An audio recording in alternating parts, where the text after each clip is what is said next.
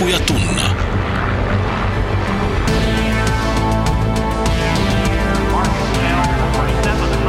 Doc Ventures.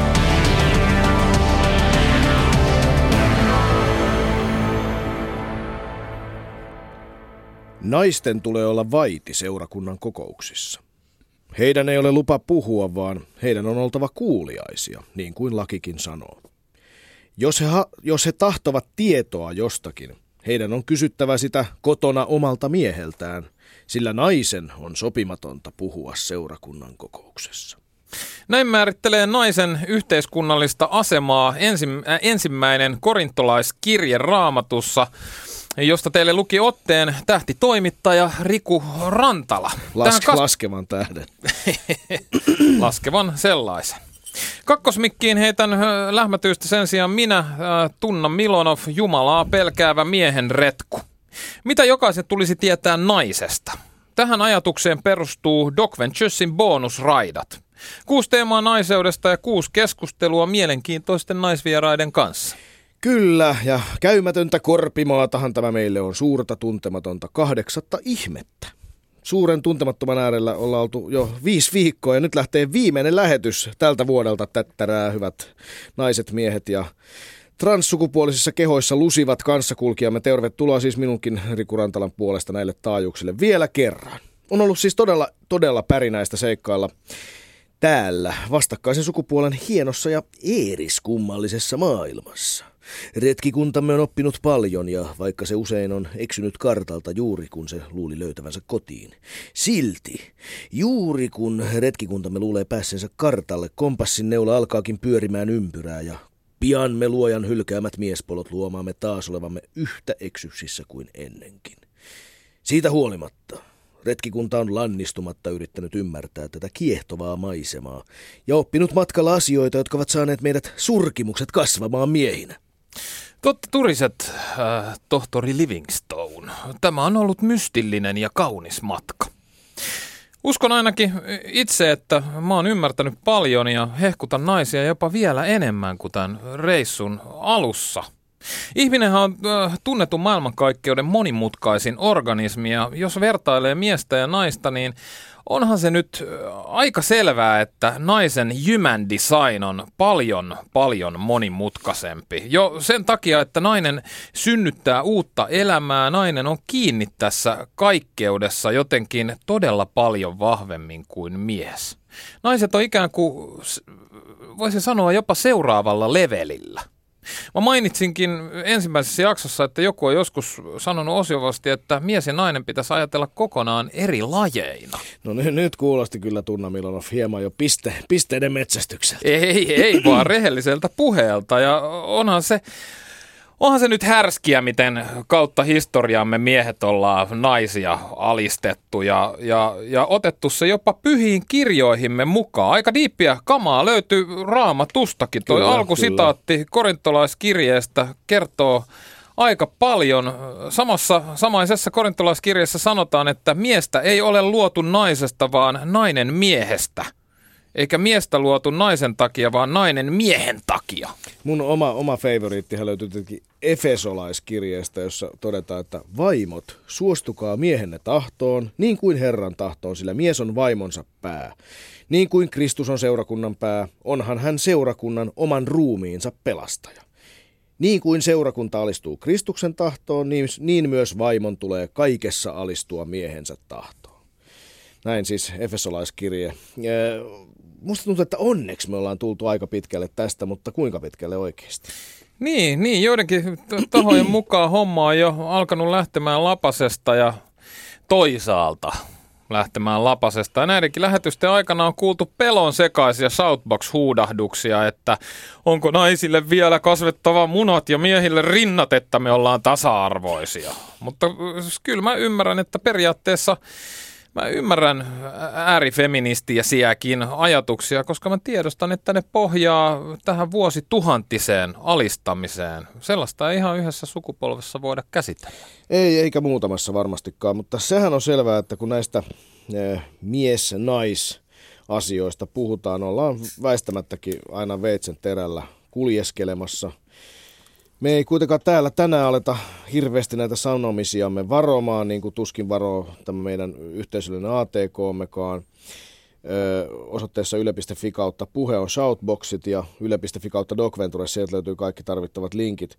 Mutta me ei aleta varomaan hirveästi sanomisia tässä, koska me uskotaan, että tämmöisen perinteisesti ajatellun feminismin ja sovinismin hyvin väsyneen asemasodan sijaan, niin keskustelu voi olla myös kiihkotonta ja silmiä avaavaa vähintäänkin sekä teille hyvät naiset että myös meille karvamahasille äijän köriläille. Eli pistäkäähän tänäänkin se shoutboxi pörisemään ja viekää keskustelu siellä omia teitään niin kuin se menee täällä studiossakin. Niin, me ollaan saatu vahvistusta yhteisöllisen ATK-joukkoihin ja täällä äh, studiossa Shoutboxia ohjailee joka viikko joku sosialistisen median asiantuntija, eli ATK-kielellä tunnettu bloggari. Tänään me ollaan saatu joystickin päähän Satu Rämö, toimittaja ja kirjailija, joka kirjoittaa Salamatkustaja nimistä suosittua blogia Islannista käsin. Sen sijaan Doc Venturesin viikon radiovieraaksi me ollaan saatu historian tutkija Helsingin yliopiston Euroopan historian professori Laura Kolbe, joka on saapumassa aivan tuota pikaa studioon. Joo, ja ennen kuin mennään tähän meidän päivän naisteemaan, niin kerrottakoon vielä teille, jotka ette tunne tätä Doc Venturesin konseptia. Nyt on jo aika, on viimeinen lähetys, joten, joten on hyvä tietää, että, että tämä, me, nämä meidän naisteemaiset bonustrackit perustuu siis aina illalla Yle Areenassa suorana nähtävään dokumenttielokuvaan, jota seuraa myös live-keskustelu ja niin sanotut jälkiliukkaat studiovieraan kanssa. Ja hyvät ihmiset, vuoden viimeiseen lähetyksen kunniaksi me ollaan saatu naisten salaisen vapautusarmeijan komentokeskukseen, eli meidän elokuvakerhon kuvauspaikkaamme, ei enempää eikä vähempää kuin ainakin aiemmin ensimmäinen nainen, entinen tasavallan presidentti, nykyinen presidentti Tarja Halonen. Eikö, eikö presidentti puoliso ole ensimmäinen nainen? Sanotaanko presidenttiä sitten ensimmäiseksi mieheksi, jos se on siis mies? Niin, niin, en tiedä. Tämä onkin mielenkiintoista. Tässäkin taas paljastuu tämä kielen, kielen sisäinen niin kuin patriarkaatti, joka myös kielijärjestelmä alistaa. Nythän tulen kysymään tätä myöhemmin meidän tämän päivän studiovieraatamme äh, Laura Kolbelta. Monet hyvin tiukallinen feministä ovat sitä mieltä, että historiaa ei englanniksi saisi kutsua historiksi, vaan se pitäisi olla her story. Eli tämä historiikin paljastaa Her sen, miten, story. niin, miten, mie, miten miesmäisesti näitä asioita tutkitaan, mutta puhutaan siitä myöhemmin studiovieraamme kanssa. Mutta joka tapauksessa tänillä on siis Doc Ventures-leffa. Se kertoo naispresidentistä myös. Eli eh, nähdään Areenassa yle.fi kautta Doc Ventures osoitteessa elokuva Iron Ladies of Liberia. Eh, leffa kertoo liberialaisesta Ellen Johnson Sirleaf, Sirleafista, josta tulee maansa ja koko Afrikan ensimmäinen naispresidentti. Erittäin, erittäin hieno leffa ja tuli todellinen Afrikka-fiilis ja Afrikka-vajarit, kun sitä tsekkas. Dokkarissa siis seurataan äh, Sirleafin ensimmäistä vuotta virassaan sellaisessa tilanteessa, jossa 14 vuotta kestänyt sisällissota on tuhonnut lähes täysin Liberia infrastruktuuria ja ajanut se erittäin diippiin tilaan ja pahaan talouden ahdinkoon. Äh, Sirleaf aloittaa muutoksen aikakauden nimeämällä kabinettiinsa kaikki tärkeimmät ministerin salkut naisille, joita aletaan sitten kutsua lempinimellä Iron Ladies eli rautarouvat. Siksipä tänään äh, Doc Venturesin teemana on nainen ja valta. Meidän todellakin illan dokkari Iron Ladies of Liberia, se esitettiin osana Britannian yleisradioyhtiö BBCin Why Democracy, eli Miksi demokratia-sarjaa. Ja tässä sarjan kampanjassa heitettiin mainoslauseena hyvin provosoiva kysymys, ovatko naiset miehiä demokraattisempia? Ja Tästäkin aiheesta muuten jutellaan aivan hetken kuluttua, kun Doc Venturesin vieraaksi viimeiseksi asiantuntija tulituen antajaksi an, saapuu historian tutkija, paljon aiheesta kirjoittanut, siitä puhunut ja myös vallankäyttöä itsekin vallankäyttäjänä opiskellut ja siihen perehtynyt Helsingin yliopiston Euroopan historian professori Laura Kolme. Yle puheessa. Riku ja Tunna. Doc Ventures. Niin, todellakin kuuntelet Doc Venturesia, joka seurassanne Yle puheessa keskiviikkoisin yhdestä kahteen ja tänään vuoden viimeistä kertaa illan elokuvan Iron Ladies of Liberian innoittamana meillä vieraana suomalainen rouva. mutta ennen kaikkea varmasti tittelisi ovat muita kuin rouvia. Ennen vanhaan kyllä varmaan rouva olisi ollut ensimmäinen titteli, vai mitä sanoo tähän Euroopan, Helsingin yliopiston Euroopan professori Laura Kolbe? Ilman muuta rouva on tärkeä titteli ja kuljen rouvana esimerkiksi eteläsuomalaisessa osakunnassa, jonka inspektorina toimin ja osakunnan kokoukset alkavat aina toivotuksella rouva inspektoria. Olen siitä hyvin ylpeä. Niin kuin rouva presidenttikin. Oli mielenkiintoista, kun, kun Tarja Halosesta tuli Suomen tasavallan presidentti, niin silloin pohdittiin, no miten sitä sitten, miten sitä mm. kunniakomppania puhuttelee. Ikään kuin se olisi tärkein poliittinen asia, josta voitaisiin puhua, mutta nämä, myös nämä etikettiaset on hyvin Erittäin kuvaava. olennaisia, kyllä, koska niihin liittyy ihmisen identiteetti ja myös ne sosiaaliset odotukset, joita hänestä on suhteessa yhteisöönsä. Eli miten puhuttelemme on tärkeä asia. Kyllä, tähän on muuttunut hyvin paljon, äh, paljon tietenkin vuosien aikana. Äh, äsken otettiin esille jo ihan peruskäsitteistöä. Äh, ehkä tiukemmallinen feminismissä on esitelty tämmöinen väite, että, että history pitäisi muuttaa herstoryksi. Kuinka paljon, Laura Kolme, meidän kielessä on rakenteita, meidän käsitteissä on rakenteita, jotka alistaa, vai alistaako toi sana esimerkiksi sua historian professorina yhtä? No mä en mielellään käytä tätä sanaa alistaa, koska elämä on niin paljon monimuotoisempaa kuin vain, että se nähdään tämmöisenä mustavalkoisena valtasuhteena. Ja, ja jos nyt otetaan joku tällainen lautamies tai muut tämmöiset termit, joissa tämä sana mies – on olemassa historiallisista syistä, koska tosiasia on ollut, että vallankäytön mekanismit ja tämä julkinen elämä on ollut miesten, mutta ei suinkaan kaikkien miesten. Siis kaikki miehet eivät ole yhtä tasa-arvoisia, vaan hyvin kapean eliitin, mieseliitin käsissä. Niin tämä historiallinen käsitteistö muodostuu tästä reaalitilanteesta. Ja näin ollen mä itse näen, että, että, että paitsi että nämä sanat ovat konkreettia, niin niillä on myös tämä symbolinen ulottuvuutensa – Eli mies tässä tapauksessa tarkoittaa ihmistä. Ja jos me halutaan ryhtyä politisoimaan se, niin, niin totta kai tämä on mahdollista, mutta toisaalta se ei tee sitten oikeutta sille kerrokselliselle kerronnalle, jota useimmat käsitteet pitää sisällään. Eli historia olkoon Laura Kolbe edelleenkin historiaa eikä herstoria. Voi olla myös her. Meillä onneksi suomen kieli on neutraali, että meidän ei tarvitse pohtia onko hunhan ja hen, vaan että me olemme kaikki hän ja sillä siisti se ei arvotu millään tavalla, vaan, vaan voidaan lähteä niin kuin neut- kielen muodollisesta neutraaliudesta. Tästä itse asiassa ollaankin Tunna Milonoffin kanssa monta kertaa taitettu peistä reissun päällä, kun on oltu vierailla kielialueella ja puhuttu esimerkiksi näistä mm. nimenomaan maskuliinista ja feministä sanaa. Mikä se nyt onkaan kielitieteellisesti tämä määritelmä? Se nyt sana luokka ole suinkaan, mutta otas nyt. Jenus siis Jenus, niin, joo. niin.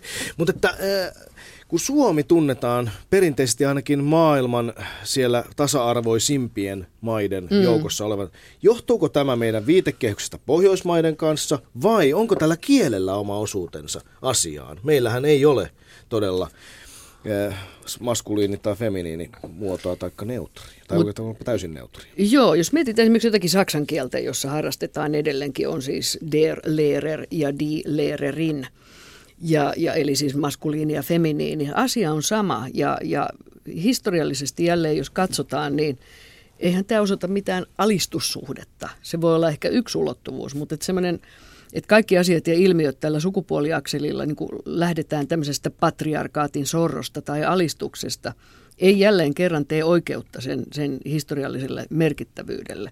Ja jos on miesopettaja ja naisopettaja, niin eihän se ole niin kuin lähtökohtaisesti huonommuus-paremmuusasetelma, vaan se viittaa siihen, että sukupuolilla on ollut erilaisia rooleja yhteiskunnassa ja erilainen sosiaalinen paikkansa yhteiskunnassa. Se ei arvota toista paremmaksi kuin toinen. Mutta sitten miten me lähdetään tulkitsemaan ja miten esimerkiksi naisasialiike on nämä asiat arvottanut, niin, niin sitten niistä tehdään ikään kuin sinne menneisyyteen heijastetaan ikään kuin valtarakenteita, joita siellä mahdollisesti tosiasiassa ei ole. Ja mun lähtökohtani on se tutkijana, että, että me ei voida kategorisesti sanoa, että kaikki miehet sortavat tai että kaikki miehet ovat olleet tasa-arvoisempia kuin naiset. Koska sitten jos katsotaan yhteiskunnan rakenteita, niin meillä on naisia, jotka ovat hyvin etuoikeutettuja – ja miehiä, jotka ovat marginaalissa ja, ja hyvin sorrettuja. Eli että tämä on niin kuin se historian rooli vähän niin kuin dekonstruoida tämmöisiä hyvinkin tiukkoja näkökulmia, joihin helposti ajaudutaan. Niin, eli tässäkin on jälleen kerran kysymys stereotypioista. Juuri. Ja niinhän meillä ihmiset tuppaa tekemään, että me stereotypioita mm. hyvin helposti, helposti levitetään eh, vallitseviksi totuuksi. Etenkin me puhutaan mediassa asioista, niin vielä enemmän yksinkertaistetaan. Tämä on hyvä, hyvä huomio, Laura Kolbe. Monet miehet nimittäin ovat mm. varmastikin ärsyntyneet siitä, kun kun puhutaan nimenomaan patriarkaatin alistamista. Ja samaan aikaan mm. kai tosiasia on se, että miehillä, entistä useammalla miehillä meidän yhteiskunnassa menee nimenomaan miehillä menee vähän huono. Nimenomaan. Jos mietitään jotakin tämmöistä äänioikeustaistelua 1905-06, jolloin saatiin siis todellakin tämä yksikamarinen eduskunta, joka oli tavattoman edistyksellistä, niin sitähän on viimeiset 50 vuotta lanseerat, lanseerattu, että naiset saivat äänioikeuden. Ja samalla unohdettu, että 85 prosenttia miehistäkin sai äänioikeuden. Niin, tämä eli, on muuten Eli tämä on niin tämmöinen malliesimerkki siitä, miten pystytään ikään kuin menneisyys kapeuttamaan ikään kuin jonkinlaisen tämmöiset kaikki miehet, kaikki naiset. Ja itseäni kiinnostaa huomattavasti paljon enemmän kuin sukupuoli on ihmisen sosiaalinen tausta, koti, kotiseutu, se sosiaalinen luokka, johon me synnymme, minkälaiset vanhemmat sattumalta tulevat vaikuttamaan elämäsi uraan, niin, niin sukupuoli on loppujen lopuksi ihmisen elämässä aika pieni tekijä sen suhteen, mistä, mistä sitten se tarina kokonaisuudessaan muodostuu. Sosiaalinen lähtökohta on paljon paljon kiinnostavampi ja kiehtovampi. Jos mennään vielä hetkeksi tähän illan elokuvan teemoihin. Siellä Liberiassa valittiin äh, Liberian ensimmäinen naispresidentti ja samaan aikaan tietenkin Afrikan ensimmäinen naispresidentti. Ja jos mennään hyvin pitkälle historiaan, yleisen antropologisen käsityksen mukaan melkein poikkeuksetta ihmisen alkuperäiset yhteisöt ja yhteiskuntamallit oli matriarkaalisia. Jos näin olisi edelleen, olisiko maailmassa esimerkiksi vähemmän sotia? Mun pakko sanoa, kun mä katsoin tuon dokumentin ensimmäistä kertaa, mä näin mä näin, se, sitä me, meikattiin siinä alussa sitä äh, Ellen Sirleafia. Mä, sitten se avasi silmät, mä näin, näin hänen kasvonsa. Ja mä olin varma, että jos joku, niin mm. hän pystyy pelastamaan sen maailman siellä, sen täysin turmeltuneen maailman, jonka tietenkin miehet oli tuhonneet, tuhonneet ehkä rakentaneet, mutta tuhonneet mm, sen jälkeen niin. vahvasti. Niin, jos lähdetään tämmöisiin matriarkaalisiin malleihin – No, Onko näin, että kaikki oli? No mä aina vältän tätä sanaa kaikki oli, mm. koska kaikki eivät olleet. Mm. Mutta että, että miten sitten muodostuu ikään kuin se mielikuva tai se mytologia, niin, niin lähtökohtahan on, on, niin kuin tekin sanoitte tässä ohjelman alussa, on tämä human design, eli että naiset synnyttävät. Siis naisilla on tämä tehtävä jatkaa sukua ja jatkaa perhettä. Ja sehän on siis inhimillisesti katsoen, sehän on suuremmoinen tehtävä. Uskonnoista löytyy aineksia, jotka mystifioivat naisen lisääntymiskykyä. Neitsyt Maria on meillä Euroopassa aivan keskeinen mytologinen hahmo, joka antaa voimaa monille naisille äitiydessä. Ja tämän äitiyden kauttahan tapahtuu hyvin paljon, siis ei suinkaan nyt ehkä poliittista ja yhteiskunnallista vaikuttamista, mutta vaikuttamista perheessä ja juuri siellä matriarkaatissa. Se voi olla hyvää ja rakentavaa, se voi olla myös tuhoavaa ja erittäin dominoivaa. Ja, ja, ja tota, miten sitten yhteiskunnassa, kun suhtaudutaan tähän äitiyden kertomukseen, niin on oikeastaan sitten se vedenjakaja linja. Ja meillähän on monenlaista, siis juuri tämä mystifioiminen ja naissynnyttäminen ja, ja tämän kaltaiset asiat on, on tavattoman tärkeitä, mutta jos ne nähdään ikään kuin tämmöisenä alistuksen tai alisteisuuden kautta, tai nähdään myös se, että koska nainen synnyttää, niin hän on lähtökohtaisesti pyhimys ja hyvä, niin me luodaan myös eräänlaista puolitodellista mielikuvaa. Ja, ja, ja tämä myyttinen kertomus tästä naisen seksuaalisuudesta ja synnytysominaisuudesta on se, jota vastaan me koko ajan taistellaan. Niin, eikö tälle rakenneta, Laura Kolbe, myös se asetelma, että nainen on luontoa ja mies on kulttuuri? Kyllä. Nainen on tavallaan jonkinlainen luonnonvoimien vietävissä oleva tunneolento, tunneolento kun miehen, miehen, miehen ikään kuin – taitoon rakentuu sitten ihmisen kehitys ja Kyllä, muut asiat. juuri näin on. Tot... Ja tämä ei pidä paikkaansa. No tämä on tietenkin kaunis myytti ja kaunis tarina, jolle on pitkät historialliset juurensa. Historiallisesti raamattu jo rakentaa tätä kertomusta puhumattakaan muista saagoista ja tarinoista, joita maailma on täynnä.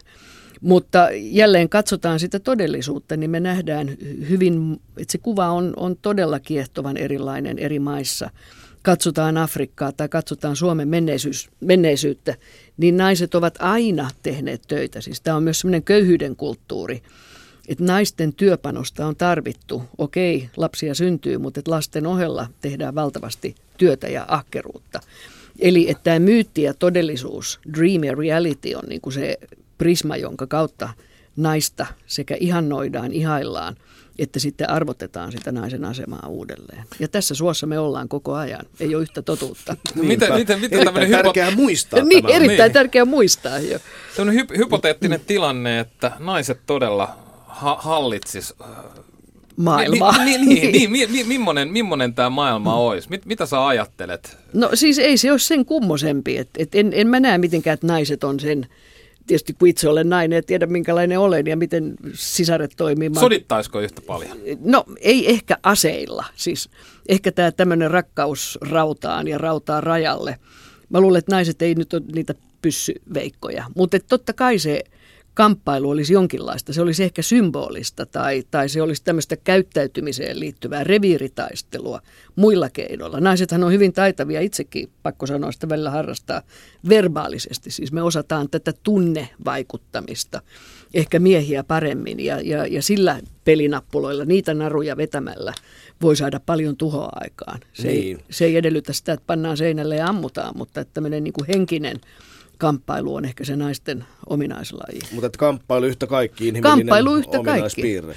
Niin, jotenkin vielä tuosta äitiydestä äh, tuli mieleen. Äitiydessä niin kuin myös tietyllä tavalla kannetaan, kannetaan jollain tavalla niin kuin vastuuta. Ja jotenkin kun katsoo tätä Ellen Sirleafin mm. äitimäistä niin kuin käyttäytymistä, niin, niin siinä, siinä, siinä miehet rupes tuntumaan lapsilta oikeastaan. No eikö miehet ole vähän niin kuin isoja lapsia? No usein, Sieltähän se tuli kyllä. usein siltä kyllä. Jos nyt yleistetään. Niin, jos yleistetään ja se täällä, tässä ohjelmassa saa leikitellä stereotypeilla, kunhan niitä myös pistetään halki poikki. Aivan, ja pinoon, niin tänään tehty. Ja tänään tullaan myös tekemään. Ä, Laura Kolbe, äh, historian tutkija, Suomen, Helsingin yliopiston Euroopan historian mm. professori, meillä siis vieraana. Olet itsekin ollut mukana, äh, olet ollut myös mukana julkisen vallan käyttäjänä. Olet Helsingin kaupunginvaltuutettu, olet myös paljon tutkinut vallankäyttöä kaupungissa, olet tutkinut Helsinkiä, tunnet sen historiaa hyvin. Mutta jos me lähdetään vielä tänne takaisin tuonne Suomen historiaan, se nimittäin kiinnostaa. Toit esille sen, että merkittävä uudistus maailmankin mittaluokassa oli tämä yleinen ja yhtäläinen äänioikeus Kyllä. Suomessa 1905, muistanko oikein? Ja Sinne päin suurin piirtein, joo. Mutta, äh, ja sitten toit esille sen, että se todellakin oli myös, että 25 prosenttia miehistä sai samalla mm. äänioikeuden. Mistä tämä johtuu? Koska me, meistä nyt monesti tuntuu täällä, meistä edistyksellisistä suomalaisista, että täällä kuitenkin välillä ollaan aika hitaita ja jutut tulee tänne aika myöhässä. Niin miten ihmeessä me oltiin maailman ensimmäisten joukossa? Miten siinä niin kävi? No se on yksi myytti, just tämä pohjoisuus ja perifeerisyys, joka sekin pitäisi murskata. Ei pidä ollenkaan paikkaansa, vaan että usein suhteessa keskustan tai keskuksiin, jos se nyt on Manner-Eurooppa tai Pariisi tai Lontoa, mikä meillä on mielessä, niin periferiat ovat paljon nopeampia nappaamaan ikään kuin tämmöisiä trendejä ja omaksumaan, ja maaperä on usein jouhevampaa, niin kuin Suomessa säätyjärjestelmä on heikko ja valtio ei ollut vielä oikein muodostunut, niin silloin pystytään nopeastikin nappaamaan maailmalta trendejä. Ja tämä on minusta Suomen vahvuus. Me usein ajatellaan, että ne siellä kaukana ei, ne mitään. Päinvastoin. Suomi on tämmöiseen modernisuuteen pyrkivä valtio ollut viimeiset 150 vuotta. Ja sama koskee, että poliittista järjestelmää. No siihen oli sisäsyntyinen tekijä, eli työväenliike pakotti siis.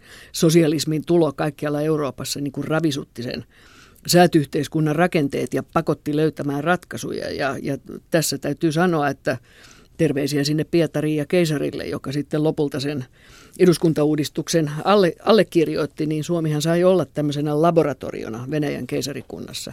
Ja se mahdollisti hyvin edistyksellisen aseman. Olimme kilttejä verrattuna Puolaan esimerkiksi ja saimme tämän tyyppisiä kuvioita toteutettua läpi.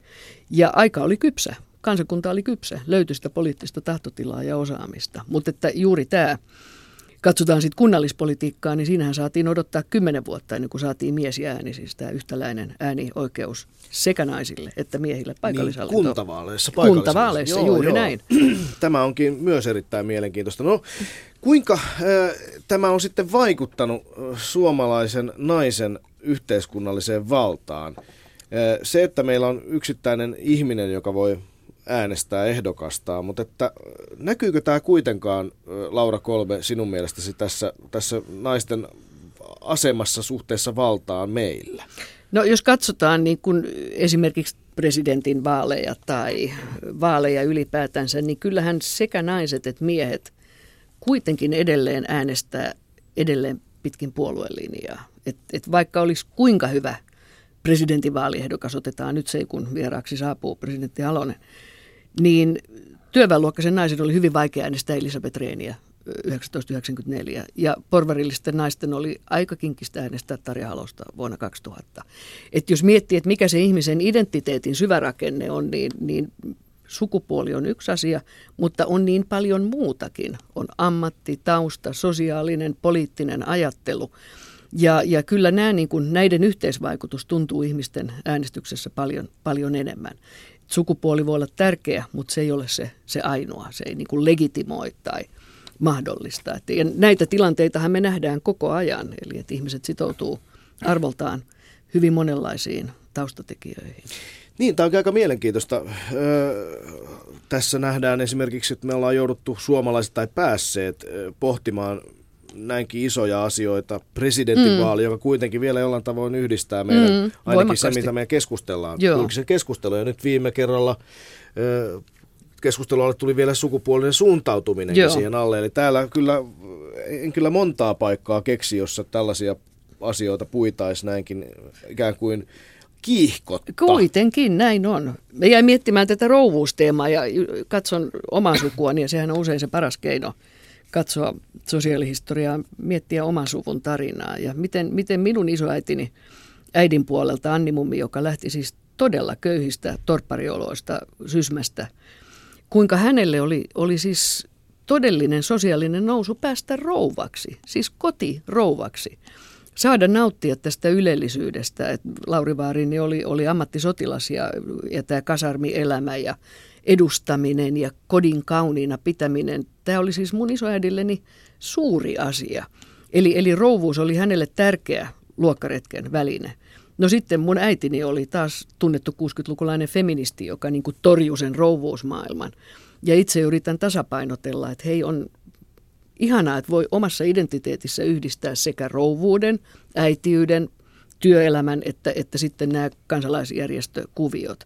Ja tämä on niin kuin Suomessa uniikki juttu. Niin, tämä onkin aika mielenkiintoista. Myös, myös tota, Laura Kolbe tietysti etenkin vanhemmat Helsingin Sanomien lukijat tuntevat Piin, Pirkko Kolbe, pakinoitsija, oli, oli äitisi. Ja tuossa kun tarkastelin tietojasi, niin en ollutkaan huomannut, että olet syntynyt Kolumbiassa. No se pitää paikkansa. Eli Bogotassa Joo. vuonna 1957. Ja Juuri. tämä on ollut aika, jolloin siis, eh, jos ajatellaan, että miten paljon vaikka synnytystä nytkin voisi pelätä, Joo. jos minä joutuisin synnyttämään, vapisisin kuin haavan lehti, mutta, mutta saatiin, että no sitten, ei se hauskaa ole. Saatiin, että sitten eh, nuori suomalaisnainen, niin kun äitisi tekee sen vielä siihen Joo. aikaan Kolumbiassa, niin on se ollut varmaan aika jännittävää. No on, mutta toisaalta silloin oli, ja varmaan vieläkin, olen kerran käynyt katsomassa näitä lapsuuden, siis mä tultiin sieltä pois, oli vuoden vanha, etten muista mitään, mutta pari vuotta sitten tein Bogotan matkan ja, ja siis sehän oli yksityinen katolinen sairaala, jossa hän synnytti, että et ei suinkaan missään kadulla tai takahuoneessa, niin, toki, vaan, toki, vaan kyllä, tota, kyllä. Parha, parasta hoitoa, mitä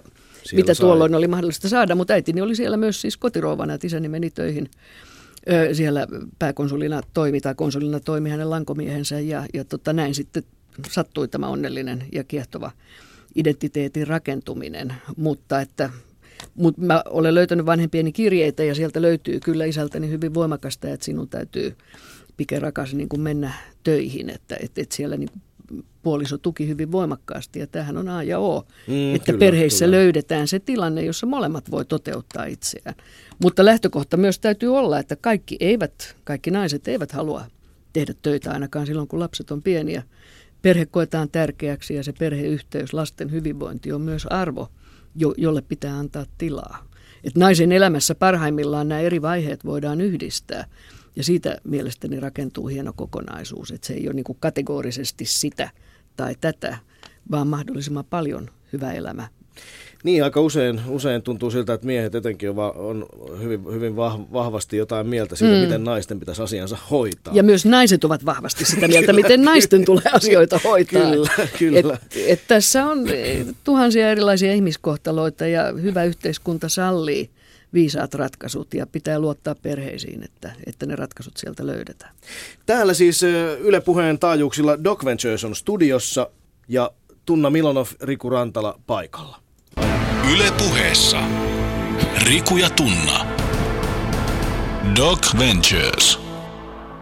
Juuri näin, ja kello 14 saakka studion vieraanamme siis Laura Kolbe, Helsingin yliopiston Euroopan historian professori, monen, monenlaisia asioita maailmassa tutkinut, muun muassa Helsingin kaupunkia. Olet itse myös Helsingin kaupungin valtuutettu, olet ollut vuodesta 2004 keskustan listoilta valittiin, mutta en muista, olitko sitoutumattomana siellä listoilla. No silloin, silloin. aikoinaan, mutta sitten ajattelin, että parasta sitten nyt on tunnustaa väriä reippaasti vaan. Ja Juuri näin, ja olet nyt, putosi pois. Olet nyt valtuustoryhmän puheenjohtaja. No oikeastaan en ole, mä olin viime kaudella, mutta meillä on kolmen hengen valtuustoryhmä, että tavallaan symbolisesti kaikki välillä toimii puheenjohtajana.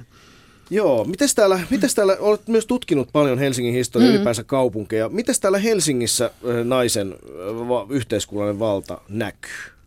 No tänään näkyy tietysti poliittisesti ja lainsäädännöllisesti tasa-arvoisena, että jos katsotaan tätä naisen tarinaa, niin aika pitkälti hän siis lainsäädäntötoimenpiteen on luotu ne edellytykset, joilla, joilla nainenkin on, on aktiivinen yhteiskunnassa, on saatu äänioikeus ja on saatu omaisuuden hallintaoikeus ja oikeus opiskella – ja siihen malliin. Eli, eli tavallaan meillä on se kehitys aika hyvin. Mutta että jos katsotaan äh, politiikan käytänteitä, niin, niin tietysti monet naiset kamppailee ensinnäkin tämän riittämättömyyden tunne on leimallista, että pitäisi osata paneutua enemmän ja löytää aikaa enemmän. Naiset kantaa herkemmin huonoa omaa tuntoa tekemättömistä töistä. Mutta yhtä lailla sanoisin, että kunnallispolitiikassakin kyllä naiset ovat hyvin taitavia vallankäyttäjiä. Kyllä se läksy on opittu vuosikymmenten varrella ja, ja ei naiset paneutuvat asioihin kuuntelevat ehkä herkemmällä korvalla kansalaispalautetta ja, ja, ja tavallaan niin kuin ovat sensitiivisimpia suhteessa. Mutta et jälleen tässä ei pidä yleistää, mutta et, et näkisin, että erityisesti kunnallispolitiikassa – naiset toimivat täysin tasa-arvoisesti miesten kanssa. Niin, tämä on erittäin myös tärkeä pointti, mikä Laura Kolbe nosti tuossa esille, tämän ö, ikään kuin syyllisyyden taakan. Mm. Me ollaan monta kertaa palattu tässä, mm. tässä nainen bonusraidoissamme mm. Doc Venturesin aikana syyllisyyteen ja siihen tavallaan te, velvollisuuden tunteeseen, joka jollain tavalla tuntuu monia näitä meidän teemoja yhdistävän. Mm. Äitiyttä, Joo. seksuaalisuutta, valtaa monia eh, asioita ja, ja etenkin kyllä varmasti tuossa, mulle tulee mieleen meidän oma ikätoveri mm. politiikasta, Rosa Meriläinen. Mm. Muistan, kun seurasin, seurasin mielenkiinnolla tilannetta, jossa hän sitten poistui politiikasta selvästi työuupumuksen Aika johdosta. Joo. Ja, tota, ja, ja vaikka en itse hänen äänestäjänsä ollutkaan, niin kyllä mä arvostin sitä tavallaan sitä työmäärää, mikä hän selvästi näytti tehneen ja myöskin oli siinä poli- oma median myllerryksensä ja muut siinä varmasti mukana myös Joo. vaikuttamassa, mutta että äh, meillä on Mari Kiviniemi mm. on vetäytynyt äh, politiikasta monet muut naiset Joo. tämän myötä. Mutta myös meillä on ehkä se ongelma, että politiikkaan tullaan hyvin nuorena ja, ja tehdään suuri uuramallia joku Esko Aho tai, tai Matti Vanhan, että saadaan niin kuin kolme vitosena on suurin piirtein jo presidenttiyttä vailla karjääri valmis. Eli että, että me kaivattaisiin, ja olen sitä mieltä, että politiikkaan pitäisi tulla eri-ikäisiä, siis myös eläkkeellä olevia. Tervetuloa. Tarvitaan sitä kaikkea e, ikäkokemusta, jota, jota elämä tuo mukanaan.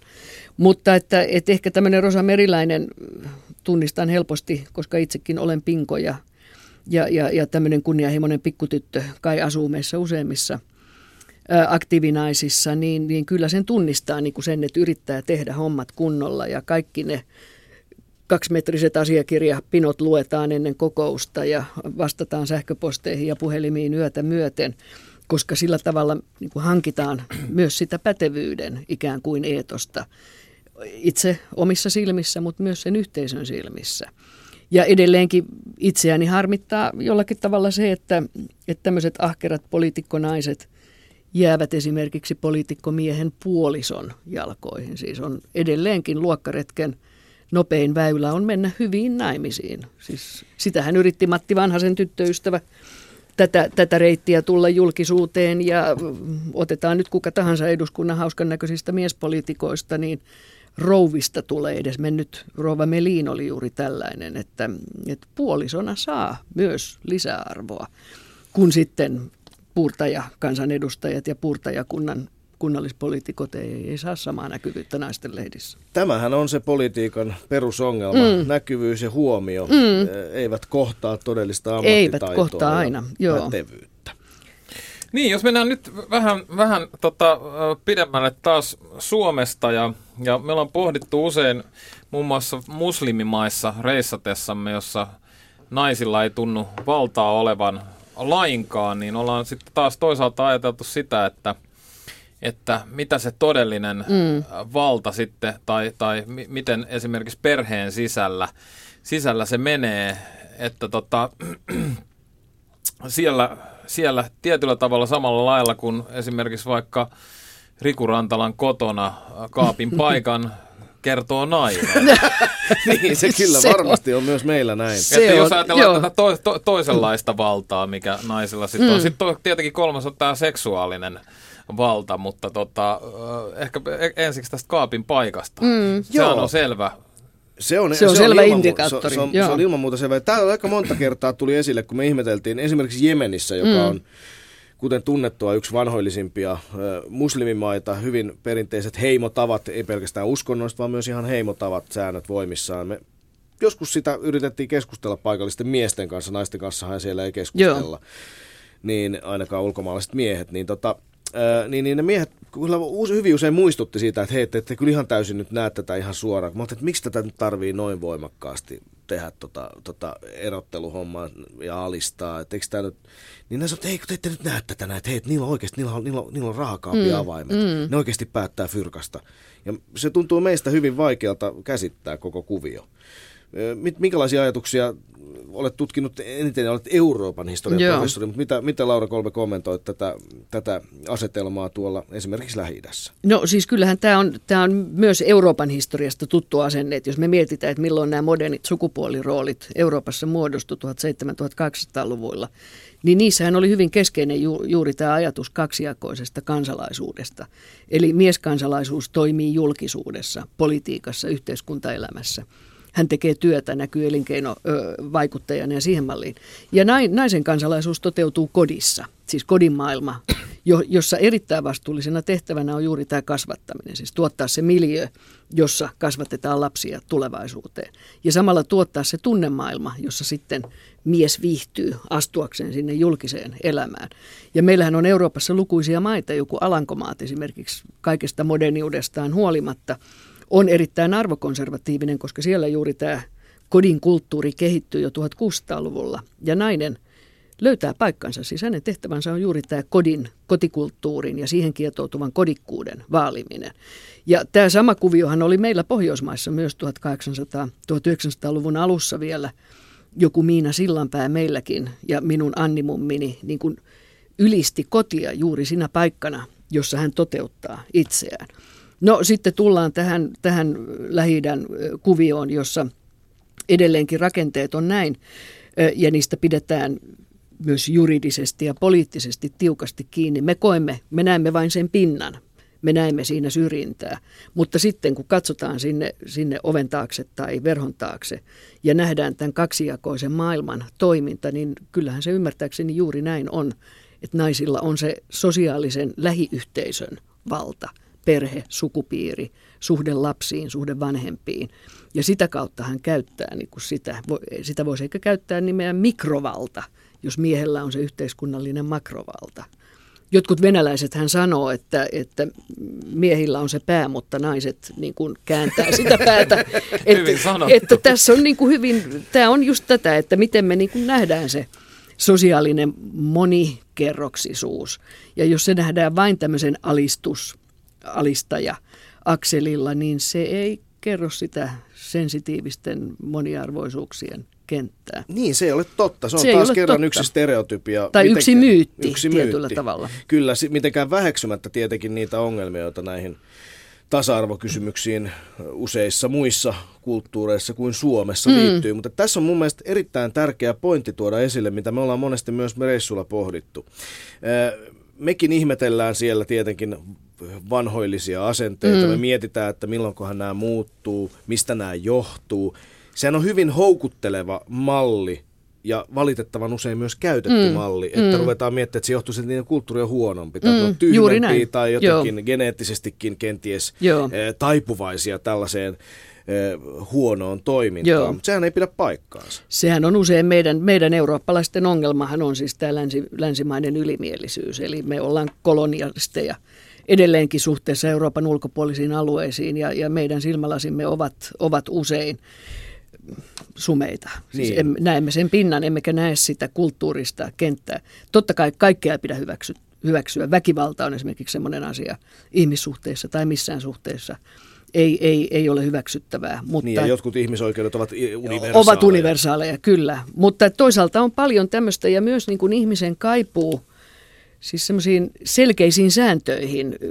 Mietitään nyt esimerkiksi jotakin juutalaisuutta tai, tai tämän kaltaista, että mikä pitää sitten sen yhteisön hyvin voimakkaana on myös se, että on selkeät säännöt. On, on selkeät roolit. Selkeät roolit, selkeät pelikentät ja näin se vapauttaa – sen sijaan, että me istutaan ja mietitään, että voi joku mitä tehdä huomenna ja miten mä löydän uuden roolin ja miten tässä nyt olenko alistettu vai ylistetty, niin tästä vapautuneena ihminen saa mahdollisesti paljon luovuutta. Siis se sääntöjen ja sääntöjen noudattaminen antaa myös tilaa luovuudelle. Mutta tämä on vieras ajatus meille pohjoismaalaisille. Kyllä, ja usein sekin on meille vierasta, että me emme välttämättä näe niitä malkoja omissa silmissämme, mm. eikä etenkään omassa historiassamme. Se meillä on usein myös, oikeastaan useimmiten, kun katselee ruohonjuuritasolla vaikkapa kehittyvässä maassa kolmannessa maailmassa näitä ongelmia, niin tulee mieleen se, että no tämähän on oikeastaan aika samanlaista mm. kuin meillä oli Niinpä. silloin, kun mun isoisä oli pieni. Joo, juuri näin. Että eihän ne asiat ole sen kummemmin, että me ollaan tässä asiassa nyt vaan saatu 50 vuotta tai 70 vuotta etumatkaa tai jotain sitä luokkaa. Joo. Me olemme tietysti Euroopassa valistuksen lapsia ja ajattelemme, että kaikki asiat ovat järkiperäisesti ratkaistavissa, mutta näin yksinkertaistahan elämä ei ole. Niin, me, meilläkin, meillä on nyt äh, siis ollut naispresidentti täällä, joka, joka olisi tuntunut mm. muutama kyt vuotta sitten todella vieraalta ajatukselta. Ja vielä jotenkin uskomattomampaa on se, että Liberiassa mm. on naispresidentti, Afrikan ensimmäinen äh, naispresidentti. Mä rupesin, tuossa katoin dokkaria, ajattelin Afrikan naisia jotenkin kun vertaa niitä esimerkiksi Aasian, vaikka Kaakkois-Aasian maiden naisiin, en puhu nyt musliminaisista, niin afrikkalaiset naiset on jollain tavalla tuntuu hyvin vahvoilta mm, mm. Ja, ja sikäli en niin kuin ihmetellyt tätä, vaikka sitten samaan aikaan ilmeisesti siellä on kuitenkin aika vahvaa, vaikka et tykkää käyttää termiä alistaminen, mm. mutta aika vahvaa tämän tyyppistä toimintaa, niin jollain tavalla niin kuin afrikkalaiset naiset tuntuu tietyllä tavalla niin kuin, sankarillisilta. Yl- niin, ja niin, jotenkin ylpeästi joo. kantavat niin kuin naisellisuuttaan turbaaneineen ja muineen. Juuri näin. Tähän on iso, iso asia, josta meillä aika herkästi vaietaan, on juuri, että miten tuoda esiin naisellisuuttaan. Siis sallitaanko erottinen pukeutuminen, M- miten me, siis juuri tämä, että pitääkö olla uniformumiehillä ja naisilla, koska ihmisillä on, on joku tällainen identiteetti, joka on sukupuoleen sidottu ja ja tietysti, no, mutta ehkä jos pohditaan vähän näitä Afrikan valtanaisia tai katsotaan Intiaa tai, tai muita tämän kaltaisia maita, niin useinhan ne naiset, jotka nousevat presidenteiksi tai pääministeriksi, eivät nouse sukupuolensa tai lahjakkuutensa takia, vaan sen takia, että he ovat syntyneet sukuun, joka perinteisesti on eliitti ja jossa käytetään siis useimmiten nämä naiset on ö, erittäin ahkeran tai poliittisesti pätevän isän tyttäriä. Ja tämä ikään kuin pätevöittää sitten ja antaa sen luottamuksen myös henkilöön. Erittäin hyvä pointti Laura Kolve, jos mietitään vaikkapa Nobelin rauhanpalkinnon mm. saanutta Aung San Suu Kyi Myanmarista. Hänen isänsä hän oli kenraali, sotilas Kyllä. ja Joo. takuu varmasti siinä on muutama veripisara vierähtänyt, kun äh, kenraali Suu Kyi yhdisti Burmaa vaikka onkin suuresti arvostettu kansallissankari ja ehkä juuri sen takia on San Suu Kyi on saanut henkensäkin pitää. Juuri, tai joku Gandhin perhe Intiassa, jossa siis aina joka toinen hallitsija on nainen, koska puoliso menehtyy tai telotetaan tai ammutaan tai kuolee poliittisen väkivaltaisuuden seurauksena ja silloin puolisot tai tyttäret nousevat usein, koska he osaavat, he ovat kasvaneet vallan maailmaan, he ovat nähneet sitä, he ovat isänsä tyttäriä seuranneet poliittista peliä.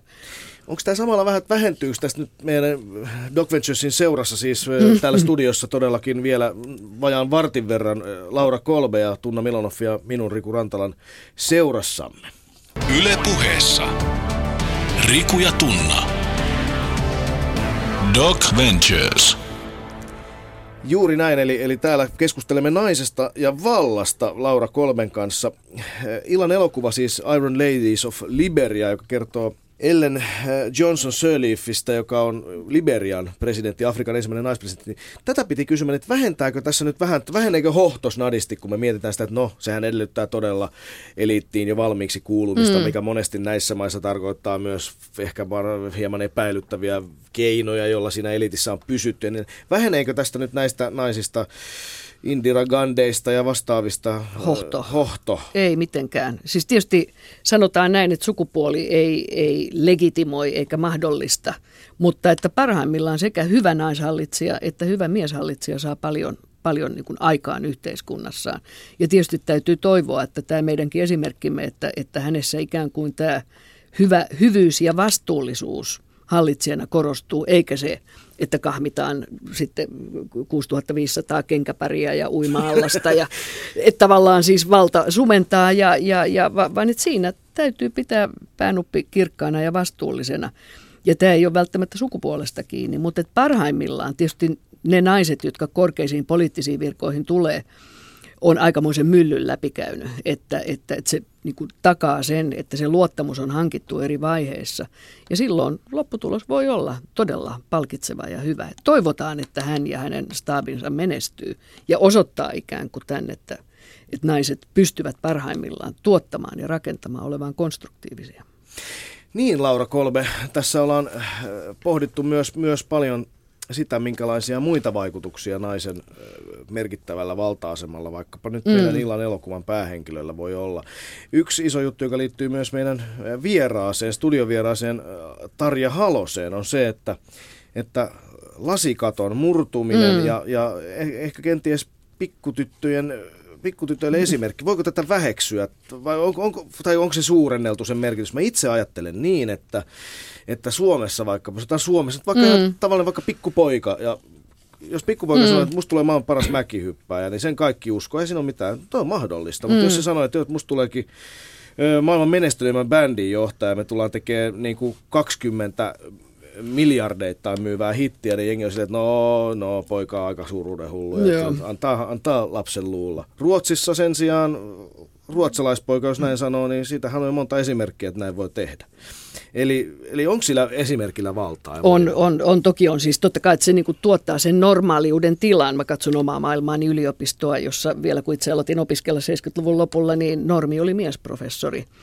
Ja nyt pikkuhiljaa, tämä on niin kuin hyvin tämmöistä hiljaista kehitystä ollut, niin, niin naisprofessorien määrä kasvaa.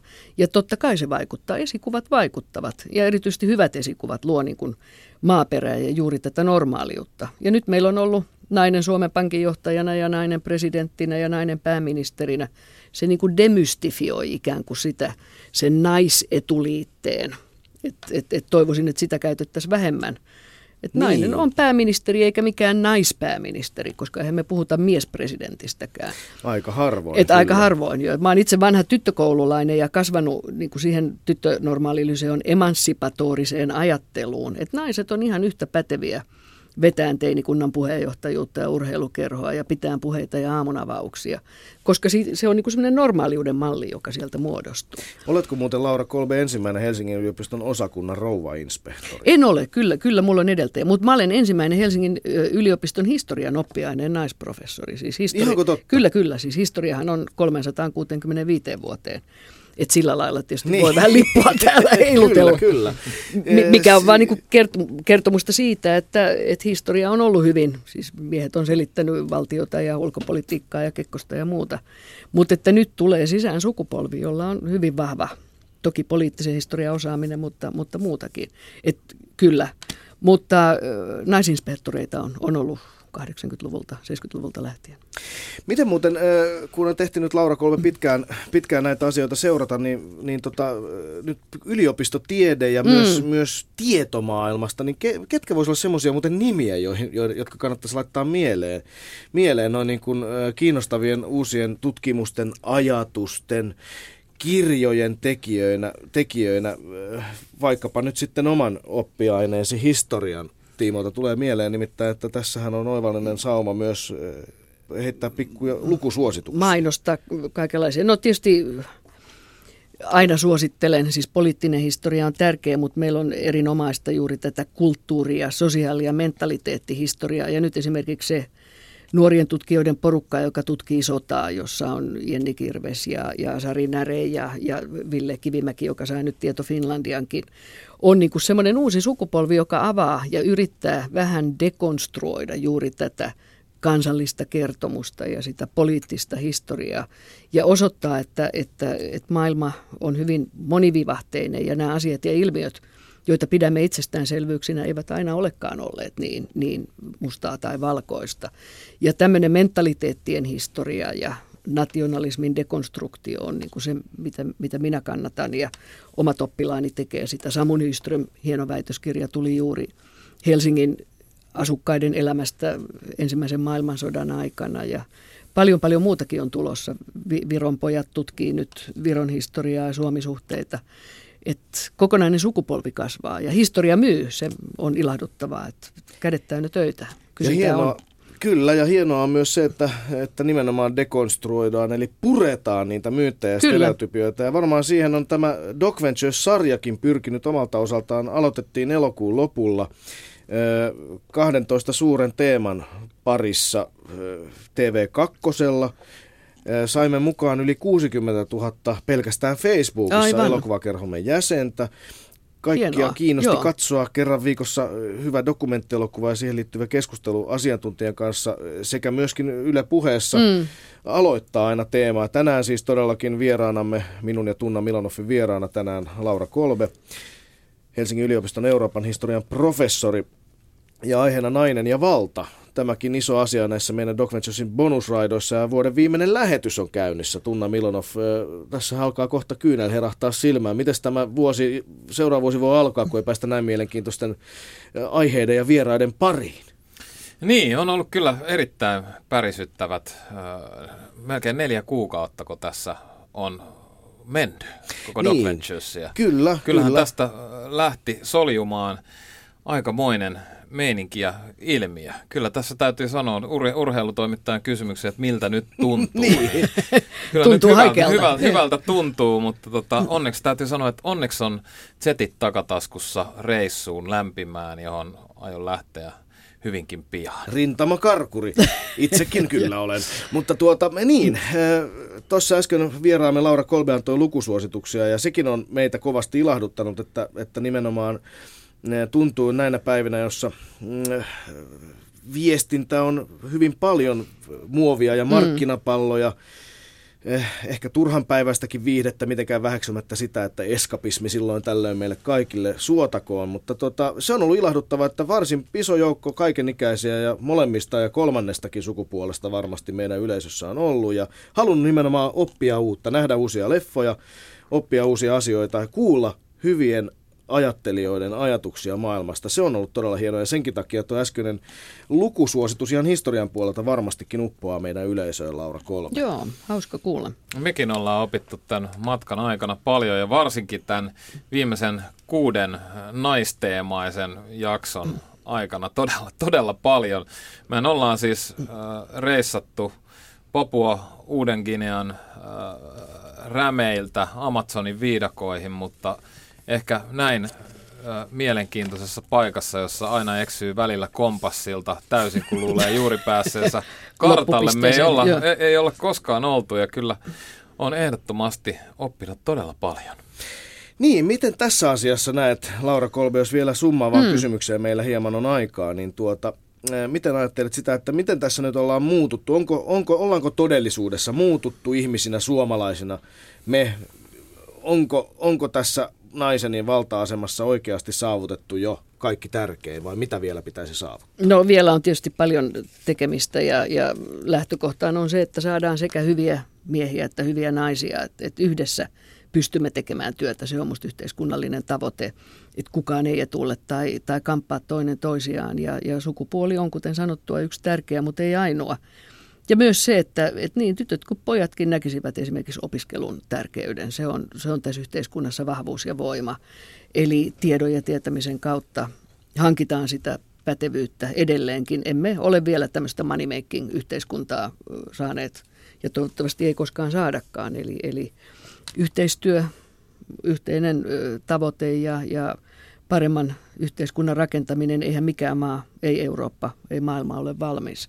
Eli työtä riittää. Mutta että myös elää vähän rintarottingilla eikä ottaa kaikkea niin ryppyotsaisesti. Pitää muistaa iloita, rakastaa, nauttia erotiikasta, yhdessä olemisesta. Kyllä elämä olisi tyh- todella tyhjää, jos esimerkiksi minun kannaltani miehiä ei olisi. Eli, eli me tarvitaan niin, niin kuin sitä Sekin pitää säpinää. muistaa, Sekin kun pitää muistaa. vapautumisesta tai alistamisen vastustamisesta. Kyllä. Tämä on erittäin tärkeä pointti. Kiitos oikein paljon keskustelusta. Kiitoksia Helsingin yliopiston lau- historiaprofessori Laura Kolbe. Todella mielenkiintoisia ajatuksia ja oivallista asiantuntemusta. Juuri sellaista tulitukea, jota Doc Ventures aina näihin lähetyksiinsä kaipaa. Meidän illan elokuva siis Iron Ladies of Liberia ja siellä Liberian rautarouvat näyttävät meille, minkälaista on kasvattaa naisten yhteiskunnallista valtaa maailmassa, jossa se on hyvin kaukana vielä kaukainenkin haave monille. Kiitos kaikille ö, sosialistisen median ja yhteisöllisen ATKn joukoille. Te, jos jotkut teitte tästä Doc Venturesista sellaisen, millaiseksi behemotiksi tämä loppujen lopuksi paisu. Kiitos myös teidän meidän järjettömä, jä, järjetön ö, duunitaakkamme, jota menemme sulattelemaan tropiikin ö, lämpöön. Erityis iso kiitos kaikille omasta puolestani. Bombolei Bolenat Bom Shankar, Bombolei Shiva Shankar, Alex Shiva, BOM! Ja ensi vuoteen toivottavasti. Kiitos.